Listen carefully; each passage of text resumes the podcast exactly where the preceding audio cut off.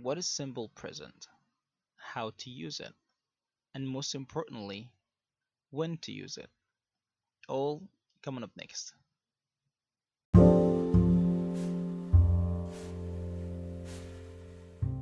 Hi everyone, this is Noor Eldeen. In Seekers podcast, we're going to be talking about the problems and the misunderstandings that hold you back from being fluent and how to get rid of them in order to speak English automatically and confidently without even thinking about grammar rules or vocabulary, which means that our focus will be more on the spoken English. Now, with all that have been said, you've got to do the best to be the best. Let's get it started. Hello, seekers, and welcome back. I'm Nuruldin. Today's episode is going to be about the grammar rules. So, for those who love grammar rules, you will enjoy this one. And for those who don't, no problem at all. A little bit of understanding grammar rules will polish your English and you will be able to fix your mistakes. So, what is simple present? Simple present is about doing an action on a regular basis. So we're talking here about regularity. And when to use simple present. So as I mentioned that simple present is about regularity. So when you do an action on a regular basis, whether this daily basis or weekly basis, monthly basis, and so on and so forth. And we have three categories. Number one, facts. What is the meaning of facts?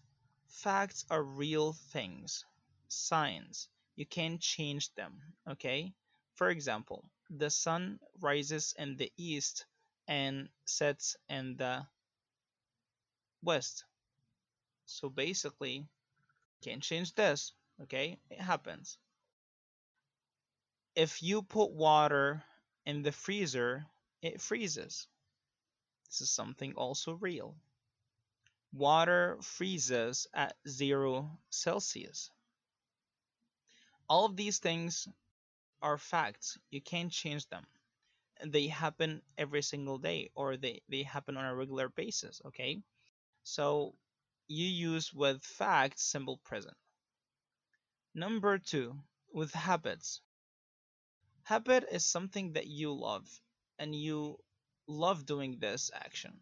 For example, let's say that you love working out.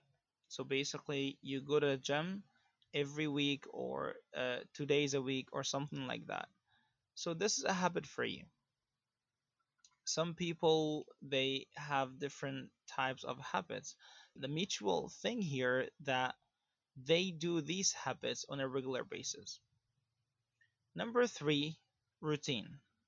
And routine means that you do the action every single day. There's nothing new about it. Like you wake up uh, in the morning, you go to work at 8 o'clock, you have your lunch at 2 o'clock, and so on and so forth. So, again, guys, we use simple present when it comes to facts, habits, and routine. Sometimes also we use simple present to tell a story. And believe it or not, the native speakers they use simple present in the past. Yes. When they tell a story, so they say the story and they add simple present from time to time. For example, if I'm talking about something that happened to me, I'm gonna say, let's say I'm just gonna make up a story here. Yesterday, I went to visit my friend, and he says to me, I want to go to the mall to buy something for my daughter's birthday. I suggested something for him, and he says, Well, she doesn't like this type of gifts. So we kept talking and discussing the idea until we found something good for her. So basically, as you can see here, I mix between simple past and uh, simple present. And it started to be common to use this, and even like with um, official speeches or something like that. So basically, it, it's not wrong at all. But here's the point do not use this if you're talking to people whose English is not advanced because they're going to have a problem right now uh, with using simple present in the past. They're going to have this kind of confusion between the past and the present and so on. Then we have how to use simple present. We have in English seven subjects I, you, we, they, he, she, it. I, you, we, they take verb infinitive, or you can say the base form of the verb. What is the meaning of this? Is the original verb. We do not add anything to the verb. And I, as I always tell my students, remember the milk. The milk, the color of the milk is white. So basically, there is no any kind of additions uh, have been added to the milk. But when it comes to he and she and it, we have to add s or es or ies depending on the word and what the word ends with. And it's like milk with caramel, chocolate, and strawberry. So you have some additions to the milk. So again, I, you, we, they take verb infinitive. He, she, it take verb plus s, es, or ies, depending on the ending of the word. If the word ends with one of the following combination of the letters, we add es, like ch, sh, x, ss, or s. We add es. For example, I watch television every day. She watches television every day. Um, then how can we ask questions? We have two things here. We have do and does. Do takes are you, we, they plus verb infinitive. Then you have the question mark, and then does he, she, it plus verb infinitive and the question mark. And then we have the negative form. When we say no, we use don't and doesn't plus verb infinitive. And there's something here I'd like to share with you guys. We have four times that we use verb infinitive in simple present. Number one, with I, you, we, they, we use verb infinitive in the questions. We say, Do you love chocolate? Yes, I do. Does she love chocolate? We did not say loves, okay?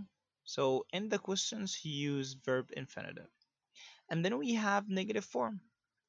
Negative form also, we don't use verb plus s, we use verb infinitive. Do you love chocolate? No, I don't love chocolate. Does she love chocolate? No, she doesn't love chocolate.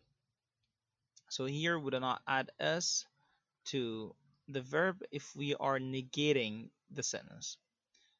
Then we have something called big yes. Actually, I called it big yes because you're trying to confirm or to make sure of your answer, to emphasize your answer to the listener. So when I say, "Do you love chocolate?"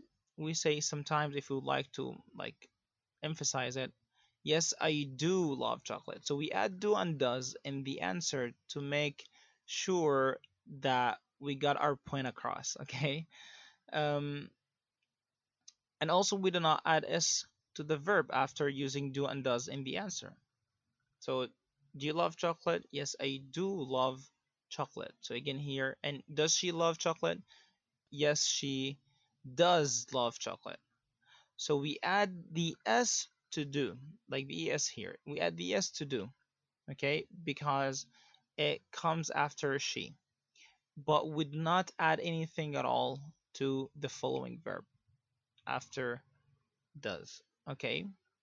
So that was simple present. Hope you enjoyed this episode and see you next time.